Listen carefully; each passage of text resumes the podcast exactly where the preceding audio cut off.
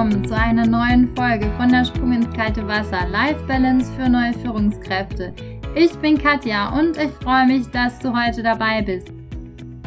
In der letzten Folge von unserer Ziele-Trilogie bei dem Mindstone Café freue ich mich, dass wir jetzt so ein bisschen gucken, wie du denn deine Ziele, die du möglicherweise nach der Smart-Regel oder nach der Walt Disney-Strategie, die du in den letzten Podcasts findest, wie du die denn so formulieren kannst, dass es auch für dich sinnvoll ist.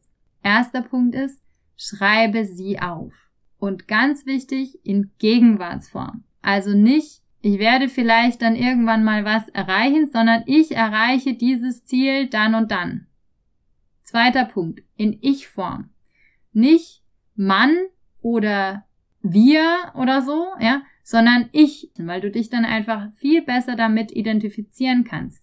Das letzte ist dann, hänge dein Ziel irgendwo sichtbar auf. Also ich habe mein Ziel an meinen Bildschirm von meinem Computer gehängt. Das hängt da. Nach der Smart-Regel definiert und mit der Disney-Methode vorher ganz genau durchdefiniert. Und dann ist es einfach immer sichtbar und das ist nicht in irgendeiner Schublade und nach einem Jahr zieht man es raus und denkt so, ah, okay, habe ich wohl nicht erreicht. Warum ist es wichtig, das aufzuschreiben? Dir wird dein Ziel einfach viel bewusster dadurch. Und es ist ein Planungs- und Orientierungsinstrument, besonders wenn es irgendwo sichtbar aufgehängt wird. Wenn was aufgeschrieben ist, ist es auch ein Führungswerkzeug. Ich denke, wir sind einfach auch so zivilisiert, dass wir sagen, was aufgeschrieben ist, das ist realistisch da. Ja, das kann eine Orientierung und ein Leitwerkzeug für dich sein. Was aufgeschrieben ist, gibt dir auch Sicherheit und du kannst das kontrollieren, ob du das auch erreicht hast, wenn du das Ziel sichtbar aufhängst. Da steht ein bestimmtes Datum, das möglicherweise noch in deinem Handy irgendwo gespeichert ist und dann erhöht es die Wahrscheinlichkeit, dass du dieses Ziel auch tatsächlich erreichst.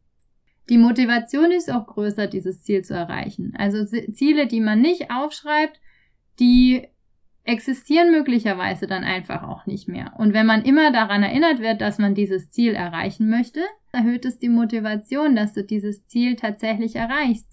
Der letzte Punkt ist, du vergisst es nicht. Ich weiß nicht, wie oft man sich Gedanken macht, wie, was man alles möchte und erreichen will und für Ziele hat und dann vergisst man es einfach. Wenn man es dann jemand anderem erzählen will, hat man es gar nicht mehr so im Kopf.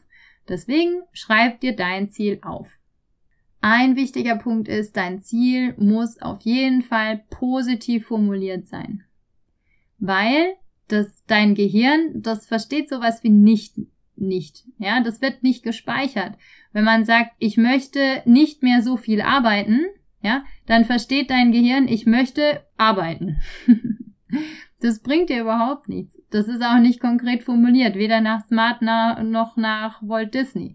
Also schau, dass du dein Ziel positiv formulierst. Was hast du denn für einen Mehrwert davon, wenn du dieses Ziel erreichst?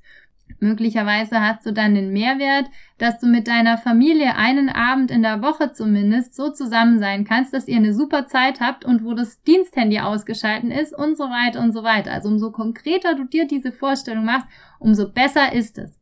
Formuliere dein Ziel positiv. Eine Sache ist noch, wie viel Prozent von deinem Ziel hast du denn möglicherweise schon erreicht? Das kann auch sehr motivierend sein, ja? Von der Skala von 1 bis 10. Wie viel hast du denn da schon, davon schon erreicht?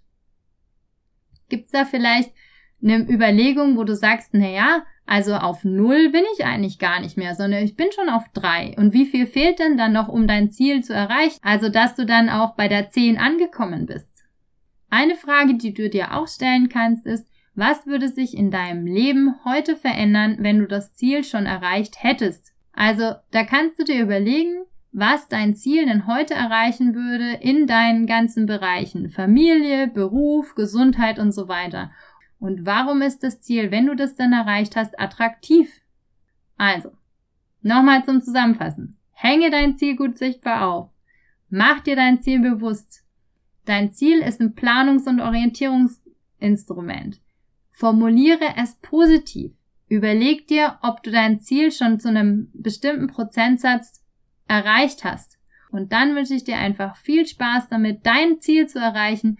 Und dann schau, was du in den nächsten 24 Stunden tun kannst, um dein Ziel tatsächlich zu erreichen. Ich wünsche dir sehr, sehr viel Spaß damit, dass du diesen Schritt tun kannst. Viel Spaß, rock it und ein Zitat von Marco Polo am Schluss noch, was ich super schön finde und was ich finde, das total gut dazu passt. Auch die längste Reise beginnt mit dem ersten Schritt. Ich wünsche dir einen wunder wunderschönen Tag oder Abend, egal wo du bist. Vielen herzlichen Dank, dass du zugehört hast.